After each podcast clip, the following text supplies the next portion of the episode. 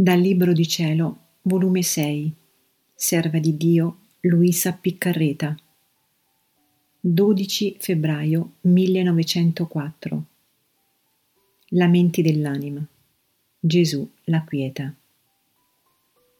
Continuando il solito mio stato più sofferente, è venuto il benedetto Gesù e da tutte le parti della sua umanità uscivano tanti rivoletti di luce che si comunicavano in tutte le parti del mio corpo. E da questi rivoli che io ricevevo uscivano da me altrettanti rivoli che si comunicavano all'umanità di nostro Signore. In questo mentre mi sono trovata circondata da una moltitudine di santi che guardandomi dicevano tra loro Se il Signore non concorre con un miracolo, non potrà più vivere perché le mancano gli umori vitali.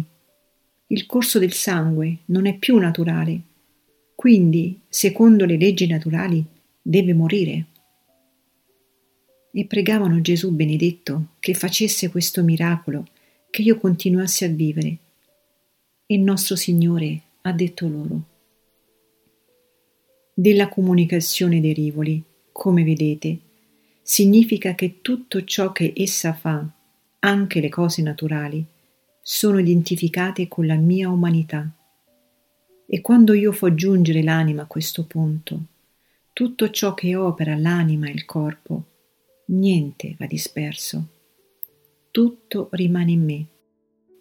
Mentre se l'anima non è giunta ad identificarsi in tutto con la mia umanità, molte opere che fa vanno disperse ed avendola fatta giungere a questo punto, perché non posso io portarla? Ora mentre ciò dicevano, tra me dicevo, pare che tutti mi vanno contro, l'ubbidienza non vuole che io muoia, questi stanno a pregare il Signore che non mi portasse, che cosa vogliono da me?